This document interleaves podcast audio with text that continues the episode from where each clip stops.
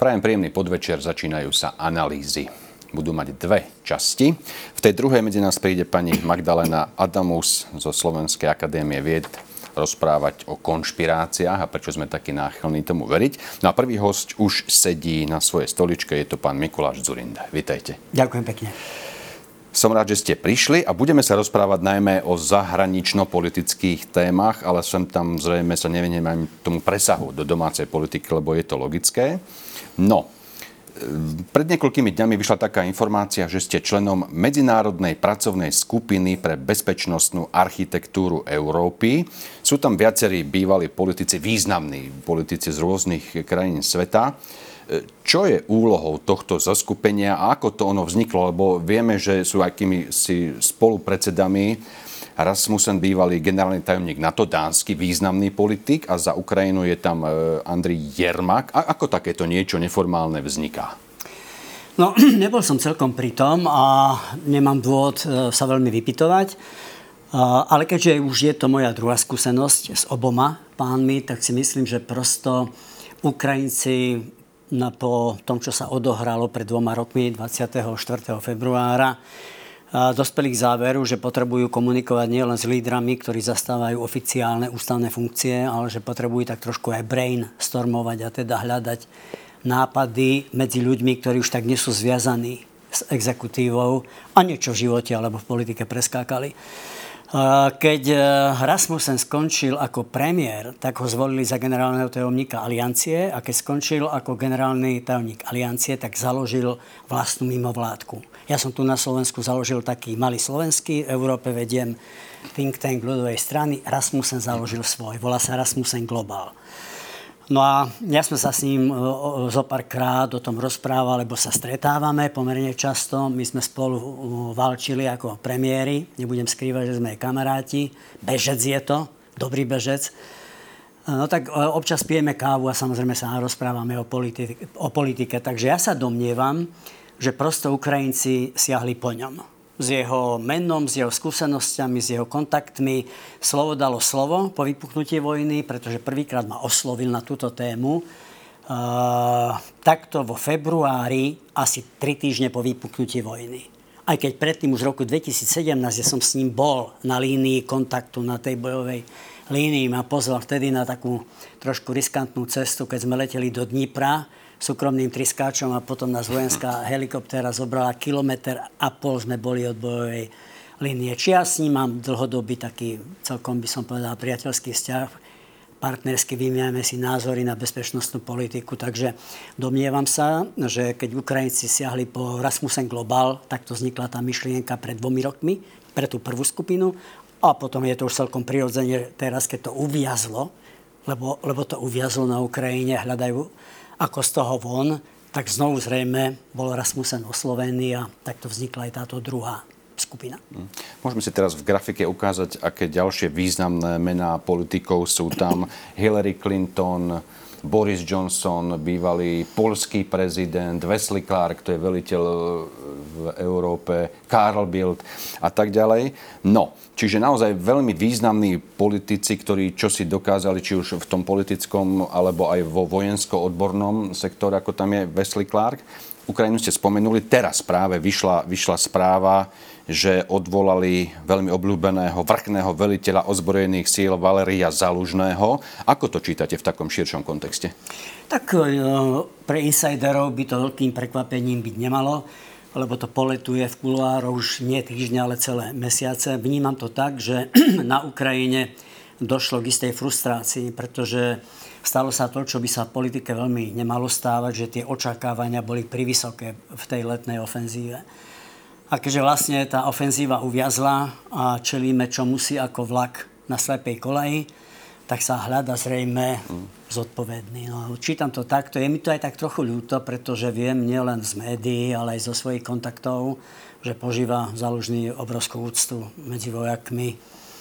No a tak ale zase je to vnútorná vec e, Ukrajiny, ukrajinského prezidenta. My to môžeme len zobrať samozrejme na vedomie tej vašej skupine. Vašou úlohou je, zjednodušene povedané, produkovať nejaké nápady a návrhy pre tých politikov, ktorí sú aktívni v jednotlivých štátoch alebo v rámci Európskej únie alebo v rámci NATO?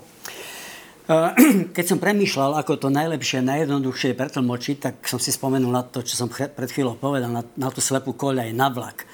Oni, tí Ukrajinci, sa rozhodli pred desiatimi rokmi na Majdáne celkom jednoznačne.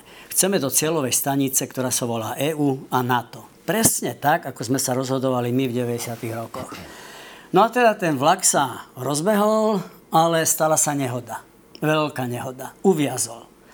Čiže našou úlohou je teraz premýšľať, ako ten vlak zo slepej kolaje, alebo teda z nehodovej kolaje dostať naspäť na tie kolaje, ktoré do týchto staníc vedú. Tak by som to ako metaforizoval, túto našu úlohu. Čiže premýšľame už aj na tom prvom stretnutí, kde bol ešte taký pomerne voľný ring, hovorili sme bez papierov, hovorili hovorili sme bez podkladov. Každý mal povedať to, ako vníma problém, ako ho treba uchopiť a na čo by sa chcel sústrediť. No ja som hovoril o troch veciach, hovoril som o tom, že nikdy by sme nemali zabúdať, že je to vlastníctvo Ukrajiny, celý ten príbeh. Že Ukrajina sa rozhodovala presne tak, ako my. Ja som prosil Clintona, aby sa nad nami zmilovala. Jeho prvá reakcia bola, že som zmeškal vlak aj s ostatnými krajinami. Čiže sám veľmi dobre viem, aké ťažké bolo získať Američanov a spojencov, aby dali šancu ďalším krajinám. Potom nás napokon bolo sedem. Je veľa demagogie a dezinformácií medzi ľuďmi. Američania tlačia Ukrajinu. NATO sa chce dostať bližšie ku Moskve. To sú blúdy. Amerika to celé spôsobila, aj také som už počul. No samozrejme. Čiže toto musíme vrátiť e, na, do pravdivej polohy. Po druhé som hovoril o tých očakávaniach. Teraz bude v júli summit aliancie. Ukrajinci tlačia. Ja asi by som tlačil tiež. No ale všetci vieme, že tá krajina je vo vojne treba z toho nejako výjsť. Keď vzbudíme vysoké očakávania a o rok, o dva sa nič nebude diať, tak to bude kontraproduktívne.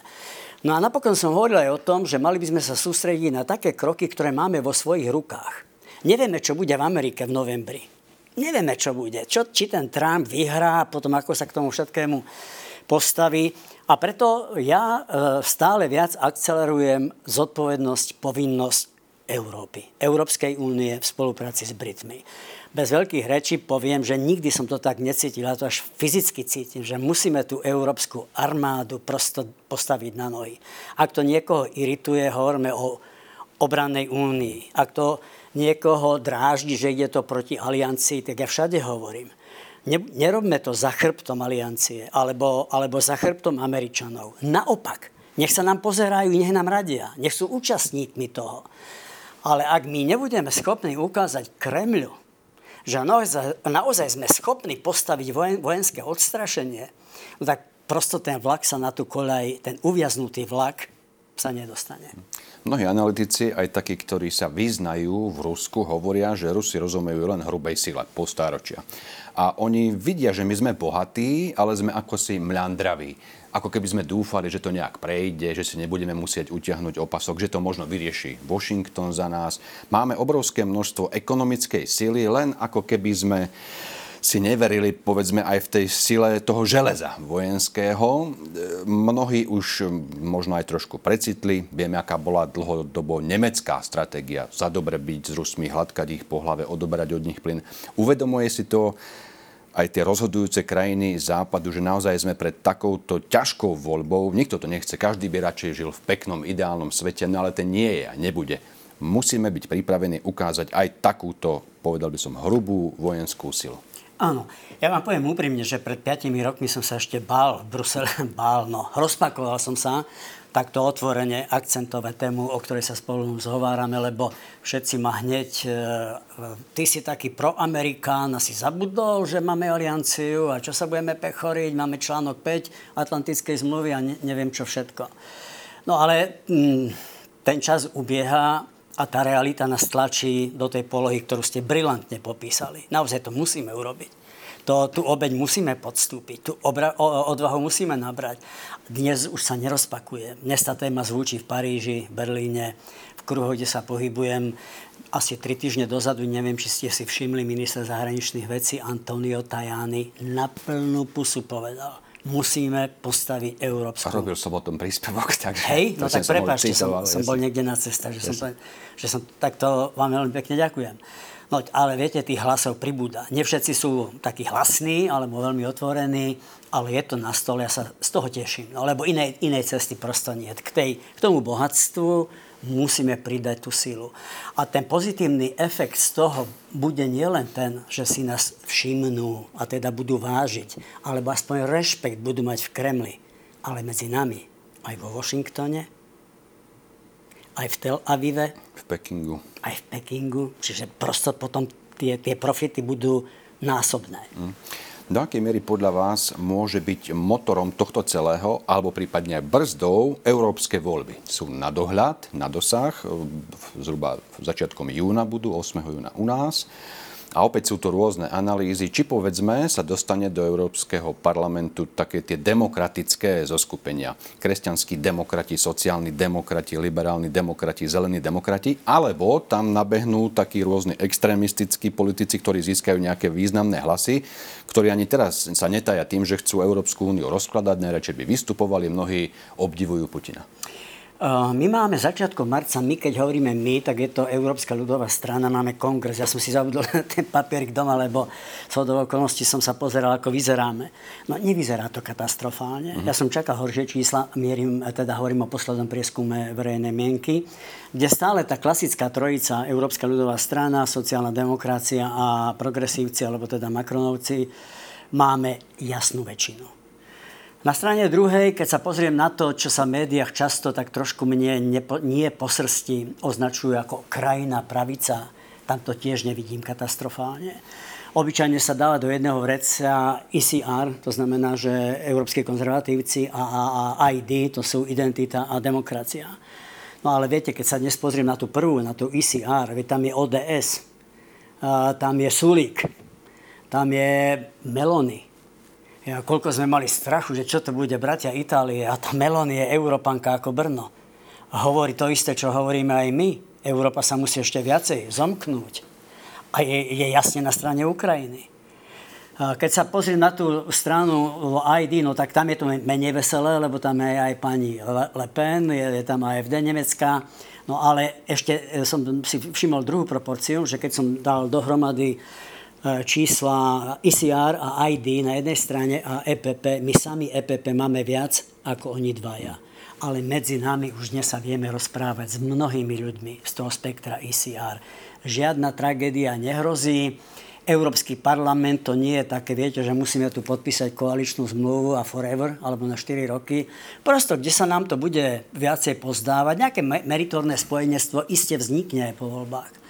No ale keď pôjde o otázky, kde máme bližšie k ICR, ako máme k progresívcom, tak budeme hlasovať z ICR. Nevnímam to katastrofálne a nemám strach o Európu z pohľadu nadchádzajúcich volieb.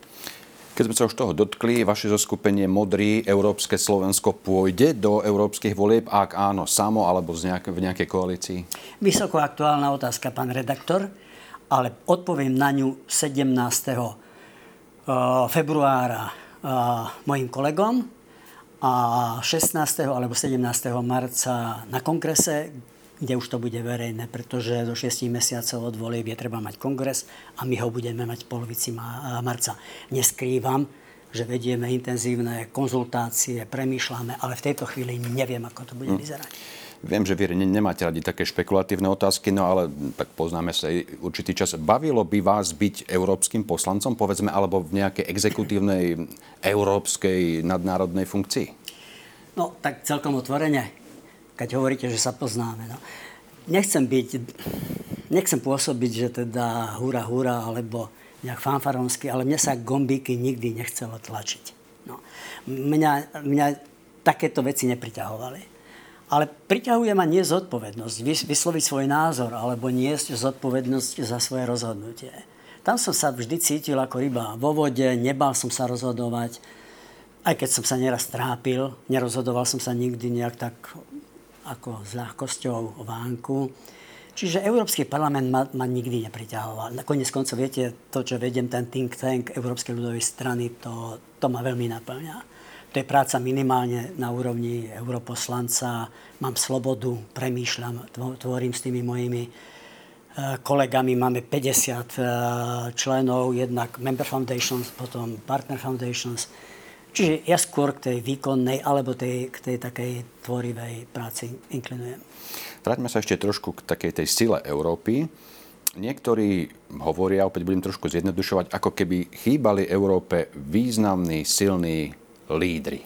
Povedzme, ako kedy bola Margaret Thatcher, Helmut Kohl, François Mitterrand a tak ďalej a tak ďalej. Teraz, keby sme sa napríklad niekoho spýtali, ako sa volá britský premiér, tak by možno povedali takí, čo nesledujú dennodenne politiku, je tam taký ten nový tmavší. Ako sa volá nemecký kancelár? Mm, je tam taký trošku plešatý, taký nevýrazný. Ako sa volá francúzsky prezident Macron? Hej, čiže viete, k čomu narážam? Trošku no. akože vyznieva to úsmevne, ale chýbajú nám takýto silný líder, lebo keď Margaret Thatcher niečo povedala, hoci ona mala výhrady, povedzme, k európskemu projektu, tak to malo slovo. Keď povedal niečo Helmut Kohl, François Mitterrand, Václav Havel, chýbajú nám lídry? Pán rektor, ja som sa v takej partii pohyboval. Spomínali sme Rasmusena, jeden skromný, neobyčajne múdry, pevný, silný človek. Takým to bol Aznar, španielský e, premiér, alebo Šisel, Wolfgang Šisel, sused Rakúša. Nechcem naťahovať čas, ja som trošku to generačne posunul.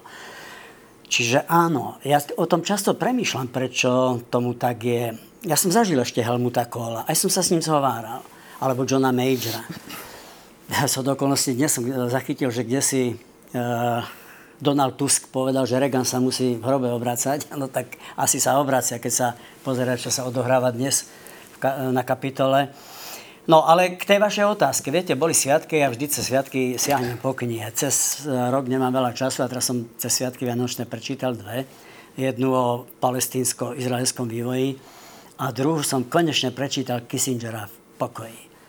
No škoda, že som si ten citát nepriniesol, ale veľmi, veľmi ma nadchli niektoré jeho myšlienky, výroky. A keď sa zamýšľal, a to bolo, on tú knihu napísal, odovzdával ju asi 3 mesiace pred pádom dvojičky, niekedy v lete 2001 ju odovzdával.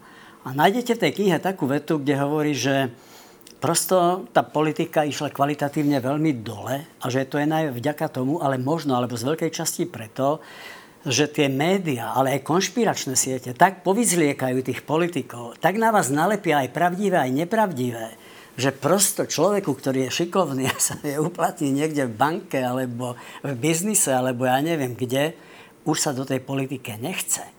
Čiže my sme urobili z tej profesie také remeslo, kde všetci sú špinaví. Viete, pán Petrus, všetci. Nie, nepovieme, že väčšina, alebo nie, ale všetci Čiže tu niekde cítim a niečo som preskákal na svojej vlastnej koži, že, že, že to remeslo oproti uh, obdobiam, na ktoré si s takou láskou spomíname, ako ste uviedli, Tečerov, Reagan a iných, Helmut Kohl, François Mitterrand, socialista Legán, prosto v tejto ide dole vodou. To musím pripustiť. Hmm. O konšpiráciách sa budeme rozprávať po vás s odborníčkou, ktorí tiež robili prieskum a je to niečo také, čo je ako mor a rozožiera to najmä demokratické spoločnosti a, a žiaľ, mnohí politici sa tomu aj prispôsobujú, pretože už neraz pravda a lož sa stierajú. Orwell, ako keby to bol býval, tušil, čo, čo nastane. Prosto, akej farby má Sako Mikuláš Durinda? Zelená No to nie je zelená farba, je to zelená, len to niečo skresluje. Hej, to bol ako taký jeden z príkladov, ako keby sme si to neuvedomovali a, a, a potácame sa niekde, kde možno to už nebude možné zastaviť, lebo keď už pravda a lož sú nerozoznateľné, spravodlivosť základná, keď sa spochybňuje, tak na čo majú tie štáty stáť, alebo zo skupenia štátov? A ako si chceme ubrániť tú liberálnu demokraciu v tejto najvyspelejšej časti sveta, ktorú označujeme ako Západ. Ja som mal veľmi zaujímavú diskusiu tento týždeň v útorok s dvoma kamarátmi na túto tému, lebo trápi ma to. Presne ako hovoríte. A ja človek slobody, ktorý nikdy nechcel čo len rozmýšľať o tom, že budeme nejako regulovať diskusie alebo teda príspevky na sociálnych sieťach, začínam prichádzať k záveru, že niečo s tým bude treba urobiť. Pretože presne, keď tam prečítate, nie že hejty, ale tak nebezpečné švindle. Viete, inteligentní ľudia mi sem tam posielajú hlúposti, ale teda riadne hlúposti. Na strane druhej pozorujem aj iný jav, ktorý je veľmi nebezpečný. A síce, že my si na tých sociálnych sieťach vytvárame svoje bubliny. A na ostatných kašleme. A potom jedna bublina ide proti druhej, ale nie konzultovať, alebo sa hádať, ale bojovať na život a na smrť. To nemôže dobre skončiť. My sme mnohí rezignovali na to, že aj ten opozičný volič je volič. A že keď chcem byť, ja neviem, premiér, musím sa aj s ním rozprávať. A nemal by som ho urážať. Čiže niečo asi bude treba v tomto, v, tom, v tomto smere podniknúť v oblasti reklamy na tých sociálnych mm. sieťach. Alebo publikovania naozaj evidentných lží, my sme rezignovali na to, že jestuje niečo, ako je fakt. A mne sa ťažšie už aj na ulici s ľuďmi o tomto rozpráva, lebo niekedy, keď sa dostanem do sporu, tak poviem tomu oponentovi, že počúvaj, alebo počúvajte. Však názor je jedna vec, ale vychádzajme z toho, že 2 a 2 sú 4. Sú? Alebo dnes už 3, 9? Alebo 4, 1? No keď sa nedohodneme, že 2 a 2 sú 4, tá debata potom nebude mať kvalitu. Čiže súhlasím s vami v tom, že sme sa dostali k desi, z čo sa budeme pomerne ťažko zviechať. Hmm. Povedali sme si, že sa budeme rozprávať najmä, najmä o medzinárodnej politike, ale samozrejme to má presah aj naše životy. Žiada sa vám povedať niečo k tomu, čo sa deje na Slovensku v súčasnosti, alebo povedzme to, čo sa deje dnes v parlamente s tými možnými dopadmi, ktoré z toho vyplynú? No tak som znepokojený, to je také hlúpe slovo, no. Uh, trápi ma to. Trápi ma to, nie mi to jedno, mám pocit zlého dežavy, keď sme sa pos- začali organizovať proti Vladimirovi Mečiarovi a tomu valcu zo Zlatej Itky. A dneska mám veľmi zlý pocit, že sa pomaly do tých 90. rokov, do tej druhej polovice vraciame. A zdá sa mi, že je to ešte horšie. Viete prečo? Lebo tá opozícia nie je sformovaná. Keby som videl, že spolu komunikujú a že sa vedia o niečom rozprávať. Ale to, ako to dnes vyzerá, že nie je po ruke očividná, sformovaná opozícia, ktorá by formulovala svoje predstavy o Slovensku, to ma možno trápi ešte viac ako správanie sa Roberta Fica. Teraz akurát nás aj prepli do parlamentu, kde prebieha mnohohodinové hlasovanie, zrejme o tých, tých trestných kódexoch. No, vy ste povedali rok 98, ale už som to počul aj také názory, že ono sa to môže dokonca dostať až do takej pozície akejsi kontrarevolúcie voči roku 89, že môžu byť niektoré z tých stĺpov, ktoré sme si mysleli, že už budú pevné, zvetrané a niektorí dokonca hovoria, že sa môžeme sami seba spoločne s akýmsi spôsobom až normalizovať ako po roku 1969 a ďalej. Máte, máte takéto aspoň povedzme signály, že, že dalo by sa tamto pripodobenie použiť? Ja sa vždy snažím trošku držať pri zemi, nepreháňať. E, to pri tom všetkom, ako ma súčasný vývoj vyrušuje, tak na strane druhej vždy si poviem, no ale kotva tu je. Pán Petrus, nezabúdajme, no, sme v Aliancii, sme v Európskej únii. O chvíľu budeme si pripomínať 20 rokov. Nie všetko môže aj ten Robert Fico. Je tu väčší hráč dole, náš južný sused, ten si tiež myslel, že môže všetko, veľmi narazil. Všimli ste si, ako Viktor Orbán narazil. Zrazu nemá vedľa seba Kačinského, zrazu vie, teraz som zase pred niekoľkými dňami zachytil, že komisia uh, zaslala depešu do Budapešti, zase prijali zákon, ktorý je evidentne v rozpore s pravidlami Európskej únie. Viete, naši kritici, viem si predstaviť zajtra komentár, že som bruselský chlapec, zaslepený, a že teda Brusel by nám nemal diktovať, no len to sú švindle. My sme v klube a my sme dobrovoľne, nie ja, že som podpísal, ja som podpísal tú zmluvu, lenže potom sme mali referendum. A my sme ako krajina sa prihlásili do toho klubu. A tam máme nielen ekonomické parametre, ale aj politické. Vláda zákona, práva opozície, nezávislosť justície, sloboda médií, akademického prostredia.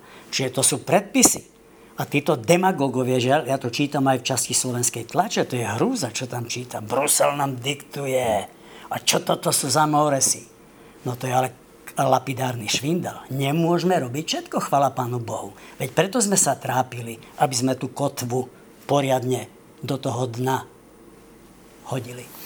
Niektorí, ktorí sú takí fatalistickí a po posledných voľbách opustení, tak hovoria, že ak to tu bude nejakým spôsobom pokračovať veľmi, veľmi zle, tak sa môže stať, že Európska únia prípadne na to si povedia, no tak maličké Slovensko, nechcete byť medzi nami, no tak dobre, ak sa vám viac páčia ruské zemľanky, nech sa páči, my vás nebudeme na silu držať. Zjednodušujem, veľmi zjednodušujem, ale myslíte si, že to môže sa dostať až do takýchto polôch? Trošku, trošku ste prišrubovali a, a ja, ja tomu rozumiem, no a ja sa pokúsim to trochu zjemniť, ale áno, môže sa to dostať veľmi ďaleko, veď prečo Orbán teraz cukol na tej mm. Európskej rade, lebo zrazu zistil, že ten článok 7 sa môže realizovať za 5 minút. Viete, 26 rúk sa zodvihne a stratí hlasovacie práva. Sú tu obrovské peniaze v eurofondoch. Ak Fico nie, niečomu rozumie, tak rozumie tomu, že potrebuje peniaze. Orbán potrebuje peniaze. Tam sú obrovské peniaze. No. Čiže je tu, je tu aj politický tlak, je tu ale aj občianský tlak. Viete, pán Petrus, rozdiel medzi Ruskom a Ukrajinou napríklad je ten, že Rusko má silnú vládu, oveľa silnejšiu v zmysle, že teda čo povie Putin, on nepotrebuje ani vládu, tak to platí. Čo sa na Ukraj- o Ukrajine povedať nedá, je tam aj silná opozícia, ale hlavne Rusko nemá žiadnu občianskú spoločnosť, Ukrajina silnú ale Slovensko má silnú občianskú spoločnosť. Tie námestia, to je super, že ľudia sa zodvihnú. Nie sa mi všetko páči, čo tam odznie na tých námestiach, ale to je iná vec. Ale že tí ľudia sa neboja, že sa vedia zorganizovať a pozviechať, to je super. Čiže ani Fico si všetko dosť dobre nebude môcť dovoliť. Drvivá väčšina ľudí, a ja si dovolím povedať, že drvivá väčšina, väčšina voličov hlasu, významná časť voličov Smeru by sa neprizerala tomu, že nás vytláča Fico alebo Danko, alebo neviem kto z únie. Nebudú sa prizerať. Ďakujem vám veľmi pekne, že ste prišli. Mohli by sme sa ešte dlho rozprávať, ale čas je neúprostný. Prajem vám všetko dobré, dobré zdraví. Nedávno ste mali narodeniny a nech vám to beha. Ďakujem, pán Petrus. Všetko dobré vám. Analýzy sa ešte nekončia, tak ako som avizoval, po malej chvíli sa budeme rozprávať o konšpiráciách s pani Magdalénou Adamusovou. Analýzy pokračujú. Vítam našu druhú hostku. Je to samostatná vedecká pracovníčka Ústavu experimentálnej psychológie, Centra spoločenských a psychologických vied Slovenskej akadémie vied, pani Magdalena Adamus. Teším sa, ďakujem za pozvanie. Som rád, že ste prišli, lebo sa budeme rozprávať o veľmi, veľmi dôležitých veciach. Časť z toho sme už aj načetli s pánom bývalým premiérom Zorindom, konšpirácie. Povedzme si na úvod, čo sú to vlastne konšpirácie, konšpiračné teórie, fake news, rôzne mýty a povery, lebo to sú také veci, ktoré sú s ľudstvom spojené odjak živa a vždy to tak okolo nás plávalo, len teraz v tejto modernej dobe samozrejme takéto mašinky to celé urýchľujú. To je pravda. My samozrejme, keď hovoríme o konšpiráciách, hovoríme o nejakých reálnych sprísahaniach, ktoré môžu e, fungovať či existovať vo svete. A to, čo my skúmame, to sú konšpiračné presvedčenia alebo konšpiračné teórie. Čiže také presvedčenia alebo viera v to, že také konšpirácie naozaj existujú. Samozrejme, je to pravda, že občas e, nejaká konšpirácia reálna vznikne, ale e, problémom pre nás ako pre vedecký svet je to, že nie všetky samozrejme sú pravdivé a že ľudia im veria bez toho, aby mali dostatočné dôkazy. Čiže akoby to je, to je dôležité, aby sme pamätali si na to, že a konšpiračná teória nemusí nevyhnutne byť nepravdivá, nemusí byť falošná. Z toho kognitívneho hľadiska problémom je, že jej veríme, či ju vzdeláme a šírime, šírime ďalej, bez toho, aby sme mali dostatočné dôkazy o tom, že, či argumenty o tom, že je to, že je to pravda. A zároveň je to pravda, že boli s nami odjak živa, čiže už aj v antike sa využívali aj hoaxy, aj dezinformácia. A je to zbraň a vždy bola tak používaná takým spôsobom. Takisto v stredoveku napríklad antisemitizmus a, vznikal na základe a, nejakých konšpiračných a, teórií, ktoré sa šírili. A, čiže nie je to nič nové, ale máte pravdu aj v tom, keď uh, hovoríte, že um, moderný svet a moderné technológie uh, dosť uh, urýchlili uh, uh, šírenie sa takýchto informácií, lebo jednoducho urýchlili šírenie sa akýchkoľvek informácií, akýchkoľvek správ. Čiže uh, nechcela by som teraz povedať, že celkovo informačné technológie, sociálne siete, to je čisté zlo, lebo nie je to tak ale popri mnohých dobrých veciach, ktoré prinášajú, majú aj tú významnú nevýhodu. A tak to bolo presne aj v minulosti, keď sa vynášla kníh tlač Johann Gutenberg, tak samozrejme bol obrovský úžitok z toho, ale popri tom sa vydávali aj rôzne pamflety, keď sa vynašiel rozhlas, bolo to mimoriadne užitočné, avšak vieme, čo dokázal s rozhlasom Hitler alebo Goebbels. Keď sa vynašla televízia, opäť to pre mnohých bolo užitočné, ale aj rôzne veci tohto typu neblahé to prinieslo, takže to s tým súvisí. Áno, a zároveň je to aj tak, že tá nová technológia a je taká na začiatku vždy dosť znepokojujúca pre spoločnosť. Čiže tiež, keď sa pozrieme dozadu, napríklad ako vznikali vláky, rádio, televízia, tak okolo toho uh, boli všade tie uh, hoaxy či konšpiračné teórie, že nap- napríklad uh, nebudú vajce, nebude mlieko. A teraz máme to isté, keď počúvame o 5G, uh, že toto je nejak nejaká technológia, ktorá je nebezpečná pre nás. Ale v skutočnosti, keď sa pozrieme na dejiny, tak každá nová technológia a tiež mohla byť zneužívaná, ale zároveň ako samotná technológia a, bola považovaná za potenciálne nebezpečnú. Mm.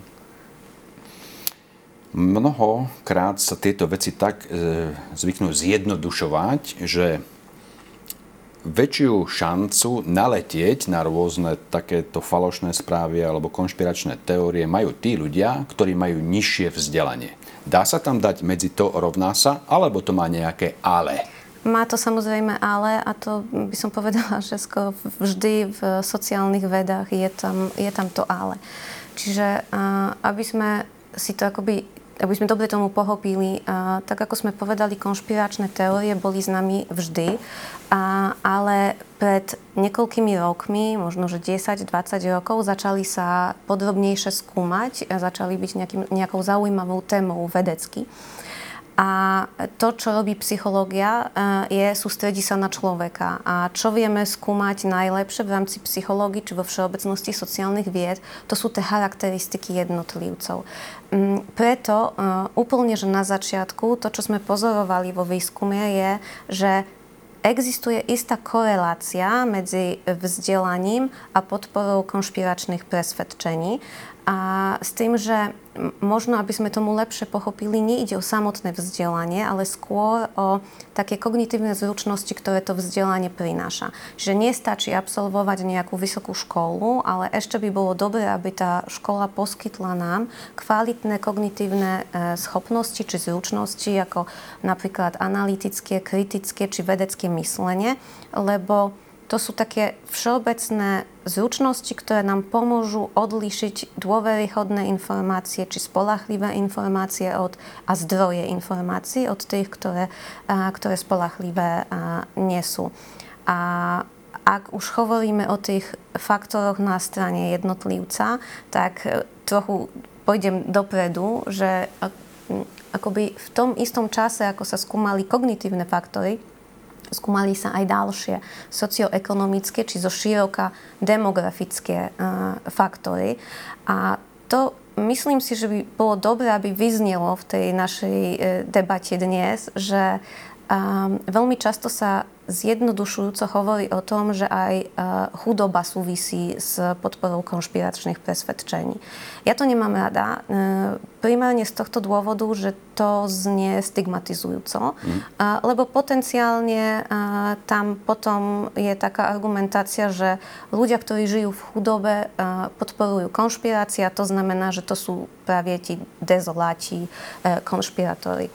Nie je to celkom tak, lebo keď sa pozrieme celkovo na tie individuálne faktory, tak my vidíme, že väčšina toho efektu je spôsobená práve tými kognitívnymi schopnosťami. Čiže vieme, že nedostatok vzdelania súvisí aj s nižším príjmom. A tak by sme sa mali na to pozrieť, že keď nie je príležitosť sa vzdelávať, tak potom chýbajú tie zručnosti, ktoré by nás práve mohli chrániť pred podporou konšpiračných presvedčení. Hm. Ja tu mám také podklady, ktoré sú práve z vašej práce, z vášho výskumu. A tu okrem iného sa píše, že ak ľudia vnímajú kvalitu demokracie vo svojej krajine ako zlú, nedôverujú práve tým inštitúciám, ktoré ich majú chrániť, vnímajú vysokú korupciu a sociálnu nerovnosť, zvyšuje to ich podozrievavosť voči úmyslom elít. Buďte taká dobrá, toto si trošku rozmeňme na drobné, lebo dá sa z toho niečo vydedukovať, ale čo sa k tomu dá povedať viac? A to, je, to je akurát taká, už by som povedala, moderná tendencia pri skúmaní konšpiračných a, presvedčení, konšpiračných teórií.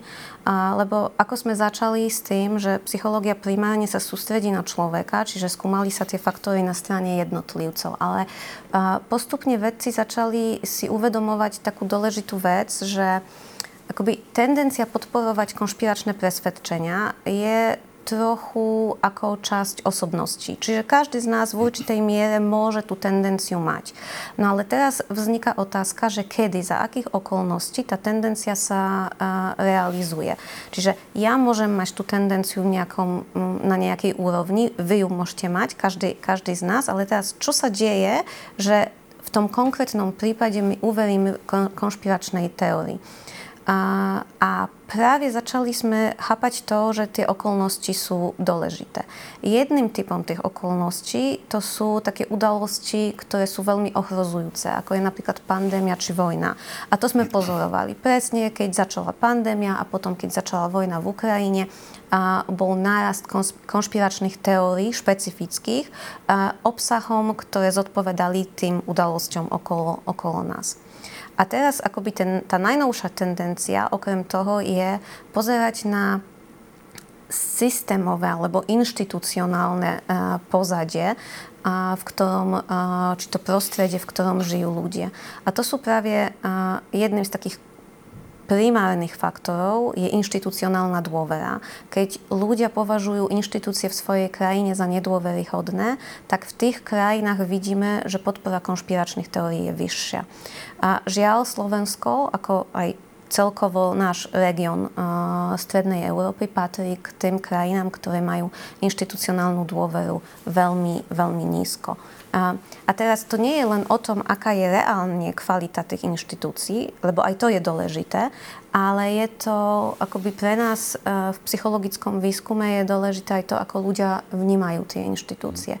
A to vnímanie by som povedala, že je ešte horšie ako e, reálne kvalita tých, tých inštitúcií. Čo rozumieme tým inštitúcie? Sú to politici, politické strany, vláda, polície, zdravotníctvo? Aby sme si to vysvetlili, čo, čo tým myslíme? Áno, presne, presne tak. Je to zdravotníctvo. Sú to aj vedci. A medzi inštitúcie patrí aj Slovenská akadémia vied. Samozrejme, sú to aj médiá, čiže aj novinári a, tam sú, a, polícia, a, lekári.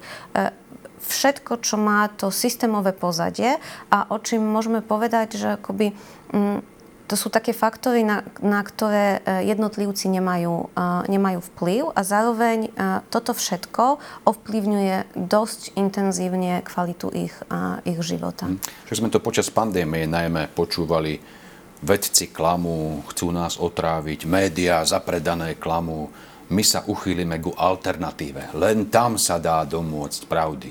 Vedci tiež sú kúpení farmafirmami a chcú nás všetkých otráviť. A ešte navyše do toho celého Soroš z lietadla na nás sype chemtrails. Čiže keď sa to, trošku som teraz prehnal to samozrejme, ale toto sme bežne počúvali napríklad počas pandémie. My sme dostávali aj také správy cez mail, takže to neprehnali ste to.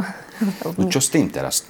Vieme, že situácia nie je dobrá, veľmi jemne povedané, ale ak by takéto procesy povedzme pokračovali, tak niektorí teoretici hovoria, že to má potenciál rozkladať súdržnosť spoločnosti ako takých, ktoré sa potom stanú ľahkými obeťami väčších agresorov, ktorí neraz sami tieto veci šíria, tzv. tie hybridné vojny, a potom sú tu buď prešpekulovaní, cynickí alebo zapredaní politici, ktorí nás chvál to dávajú do éteru, lebo to má pre nich osoch vedia si takýmto spôsobom vybudovať svoje početné voličské enklávy, čiže oni to robia na schvál. Mnohí aj vedia, že, že klamú, že sú cynici, ale keď to má pre nich politický osoch, tak to budú robiť.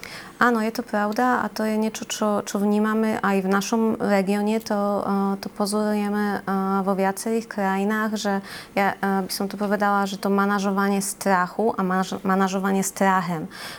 Čiže nás chvál komunikovanie takým spôsobom, aby spoločnosť prežívala väčšiu úzkosť, väčšie obavy, väčšiu neistotu, lebo vtedy tá konkrétna strana či konkrétny politik môže sa javiť ako ten spasiteľ, ktorý príde a nás, a nás zachráni. Čiže ten mechanizmus my, my vidíme, on funguje a to je akoby v súlade aj s tými teóriami, ktoré máme, že ľudia, ktorí sa viac obávajú, ktorí e, prežívajú nejaké ťažké úzkosti, finančné ťažkosti napríklad, žijú v takej permanentnej neistote, a oni sú nachylní podporovať konšpirácie viac, či zdieľať tiež aj de- dezinformácie.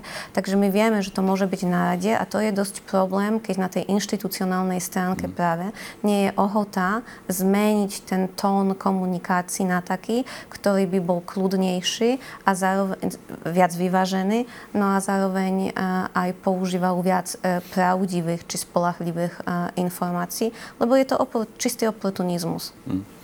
Vy ste už spomínali medzinárodné porovnávanie, lebo samozrejme to, čo sa nedie len na Slovensku, aj v iných e, štátoch po celom svete, niekde viac, niekde menej.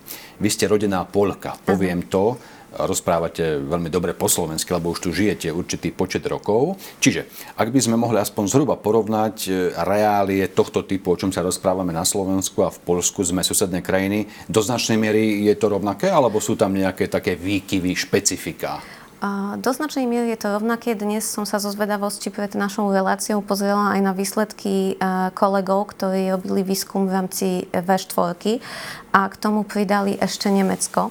A je to veľmi zaujímavé, lebo podpora aj všeobecných konšpiračných presvedčení, aj jednotlivých konšpiračných teórií sa veľmi medzi V4 nelíši. Čiže všetky krajiny, Slovensko, Česko, Polsko, Maďarsko, všetky akoby tam minimálne rozdiely sú. Ale v tom výskume participovalo na tom výskume aj Nemecko a tam je zásadný rozdiel. Čiže my vidíme, že tá stará demokracia, ako je Nemecko, mm, sa dosť podstatne líši. Čiže je to niečo špecifické pre naše postsocikovské krajiny.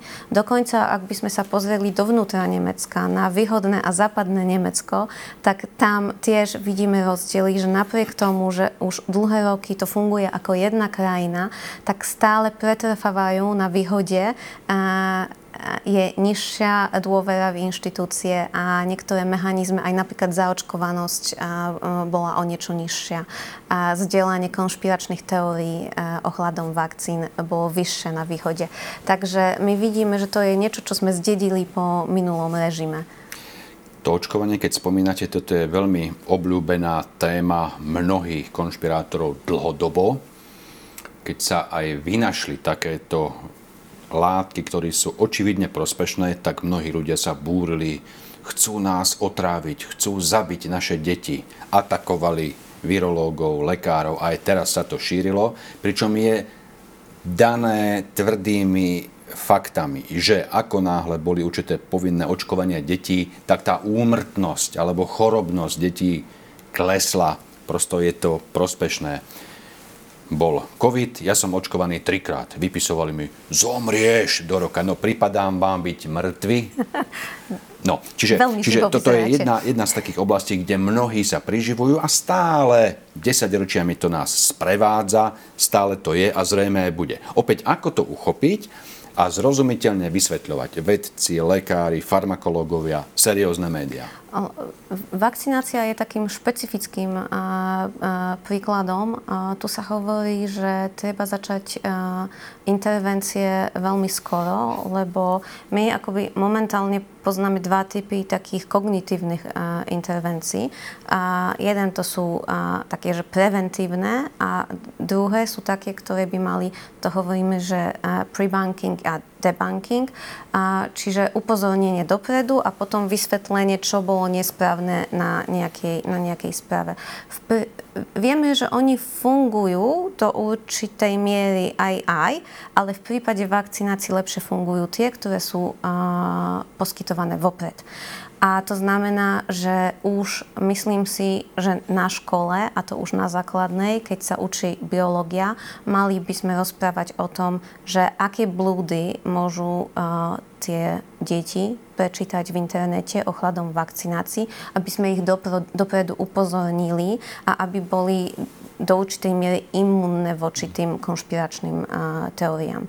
Lebo uh, no, výskumy ukazujú, že keď to robíme už po tým, čo sa ľudia s takýmito konšpiračnými teóriami stretli, môže byť neskoro a tie intervencie nie sú už také účinné.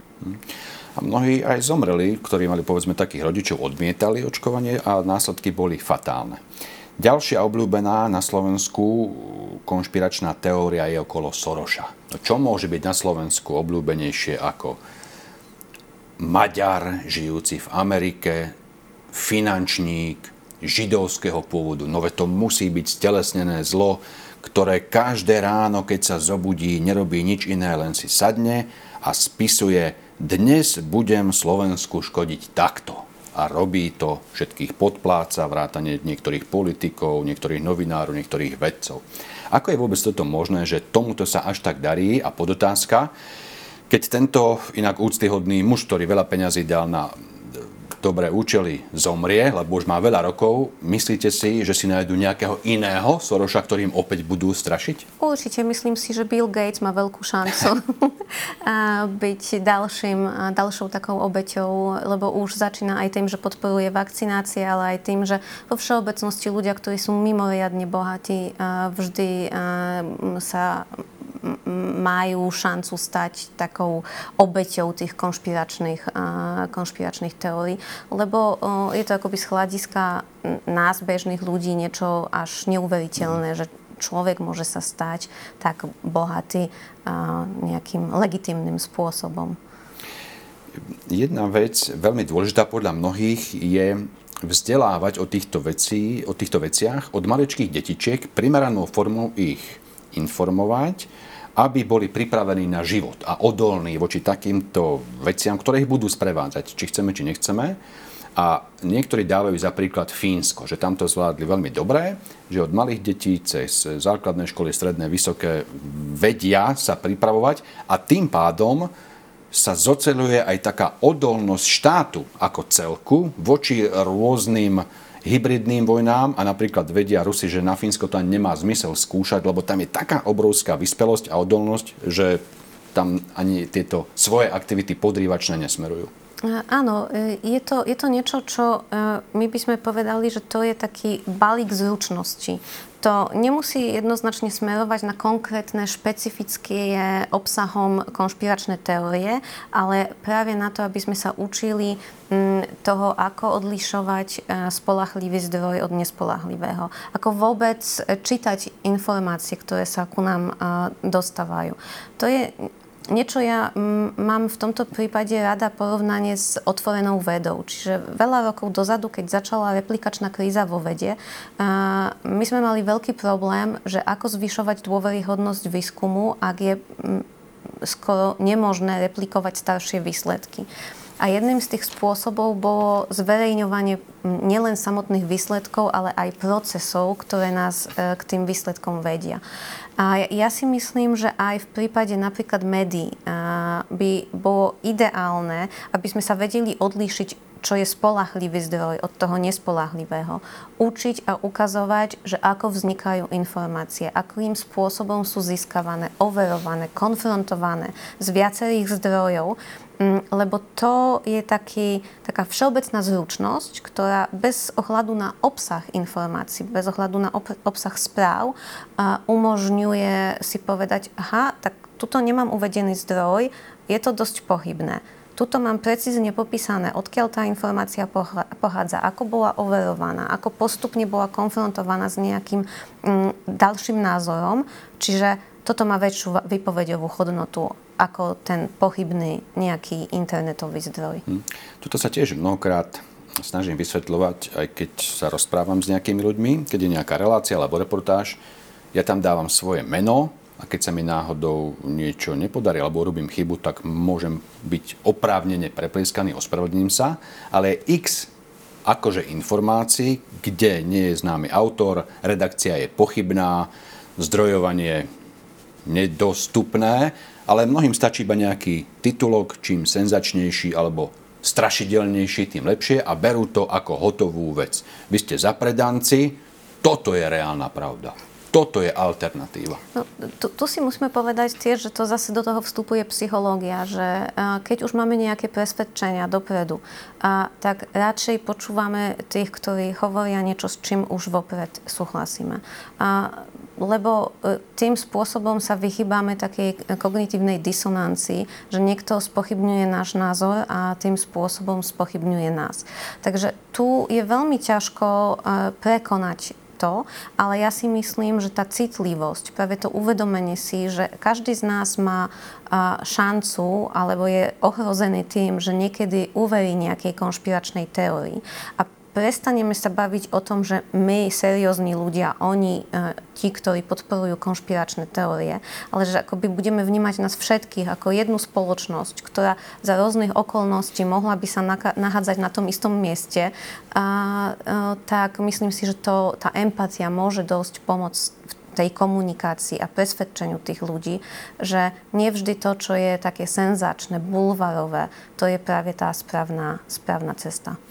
Ďakujem veľmi pekne, že ste prišli. Téma je naozaj veľmi, veľmi dôležitá a dlho by sme sa mohli rozprávať, ale je dobré, že ste taký, takú nádej dali nakoniec, lebo mnohí tieto veci vykresľujú dosť tak katastroficky ešte s nástupom umelej inteligencie, ktorá to celé môže urýchľovať. Deep fake videí, teraz sa rozprávame a niekto to môže zmanipulovať, že by vám dal do úst vašej tváre tu, ako sedíme, niečo úplne iné.